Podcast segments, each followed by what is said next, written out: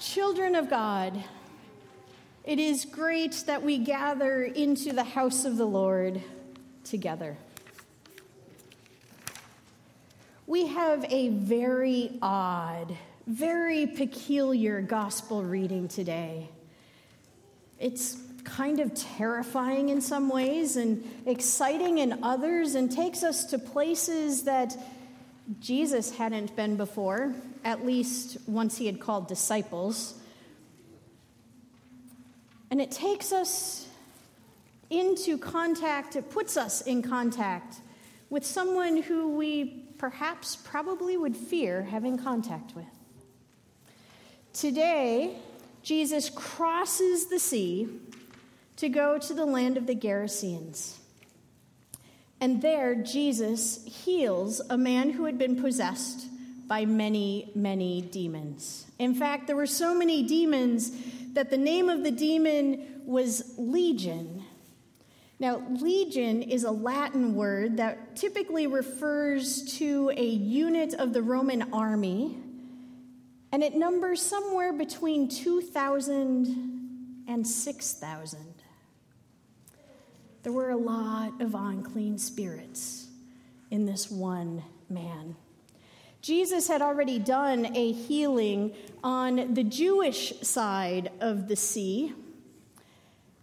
There was a healing done, and Jesus continues in his ministry, and now is on the other side of the sea, the Gentile side of the sea. The sea, the side of the sea where the people did not practice the Jewish traditions, the Jewish faith. They were not ethnically Jewish, and Jesus goes there anyway. Jesus goes to the other side of the sea and offers healing to a person who had been so possessed by unclean spirits that the people had counted him as dead. They sent him to live in the cemetery. The living don't live in the cemetery, right? So they essentially said, You are a dead man, go to the cemetery. You bother us, you howl all night long, you, you have sores all over you where you puncture your own skin. We want nothing to do with you. You just go. And they went and they shackled him and chained him. And yet, the strength of all these unclean demons within him allowed him to break free of the chains and break out of the shackles. And he is the one that Jesus encounters in our gospel reading today. He comes up to Jesus as Jesus is getting out of the boat. He comes up and, and our gospel tells us, although not directly, that Jesus says, Come out of the man, you unclean spirit. And the spirit's immediate response is, No, no, no, don't send us out of the country. Do not torment us. And then Jesus asks, What is your name? Legion, the unclean spirit says, because we are many. Now that's pretty terrifying, isn't it? Legion because we are many. And Jesus says, Come out. And the, the legion, the, the unclean spirits say, But we don't want to just disappear. We don't want to just go someplace, you know, outside or whatever. And so Jesus sends them into the unclean spirit into the herd of swine. And the swine jump into the sea and are drowned. A legion, 2,000 to 6,000 soldiers, in this case, unclean spirits, put into a herd of 2,000 swine. Can you imagine what 2,000 pigs would cost? That's like the wealth of the entire community. The wealth of the entire community is now possessed by unclean spirits, and they throw themselves into the sea and they drown. The man is clean. The man, the text says, is now in his right mind. And he sits and he's in conversation with Jesus the swineherders had run off into the city to tell them to tell the people what they had seen, and people from the community are coming, and they are filled with fear. Because the order of the world that they had known just minutes before was suddenly tipped on its side. They had become accustomed to the fact that this man, whose name we don't know, we know the unclean spirit was named, or the spirits were named Legion.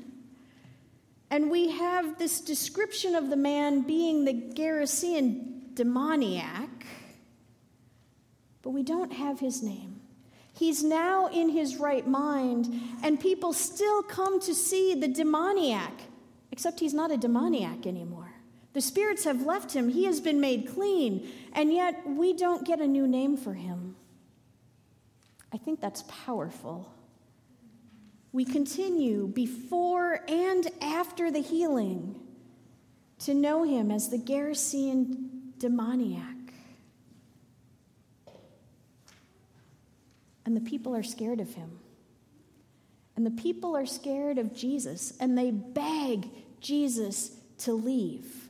Now, we know in other gospel stories, people will see that Jesus healed somebody and they'll bring other people to Jesus, right? But not here. Not here. They beg Jesus to leave because the natural order of things, or at least what seemed to them to be the natural order of things, is tipped on its side. And now they have to change because this man has been healed. The way they went about things in the past won't work anymore. The, the townsmen who used to bring new chains and shackles up to him don't have to do that anymore. Maybe it was his howls that, in an eerily kind of way, lulled them to sleep in the middle of the night. We don't know. But they had become so used to the situation as it was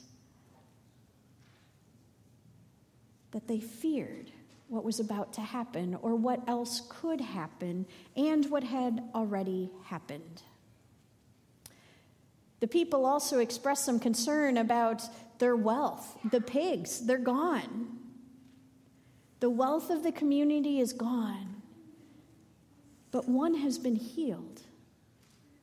The community members are concerned about the pigs and their wealth, Jesus is concerned about the single human being whose life had been tormented by legions for a long, long time.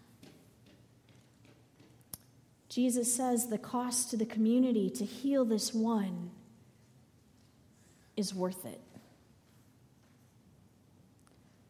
Now, the community begs that he leaves, and Jesus is about to get into the boat when this demoniac who's no longer a demoniac because the spirits are out of him, this man for whom we have no name, comes to Jesus and begs that he get to go with Jesus back to the other side of the sea.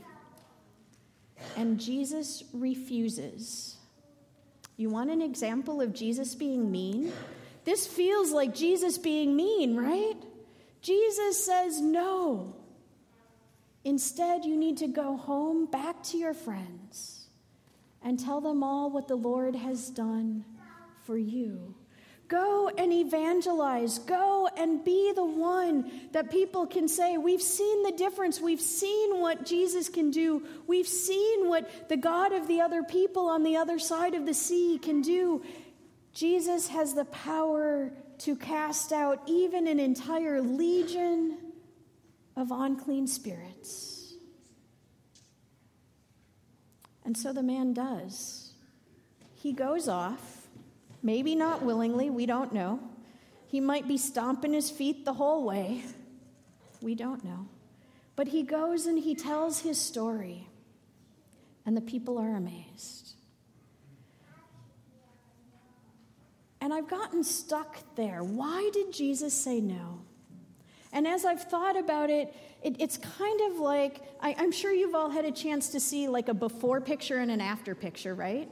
before somebody lost 100 pounds and after somebody's lost 100 pounds, or before the kitchen remodel and after, before the kitchen or the bathroom remodel, but before the hurricane, after the hurricane, before the repair crews came in and after the crews were finished.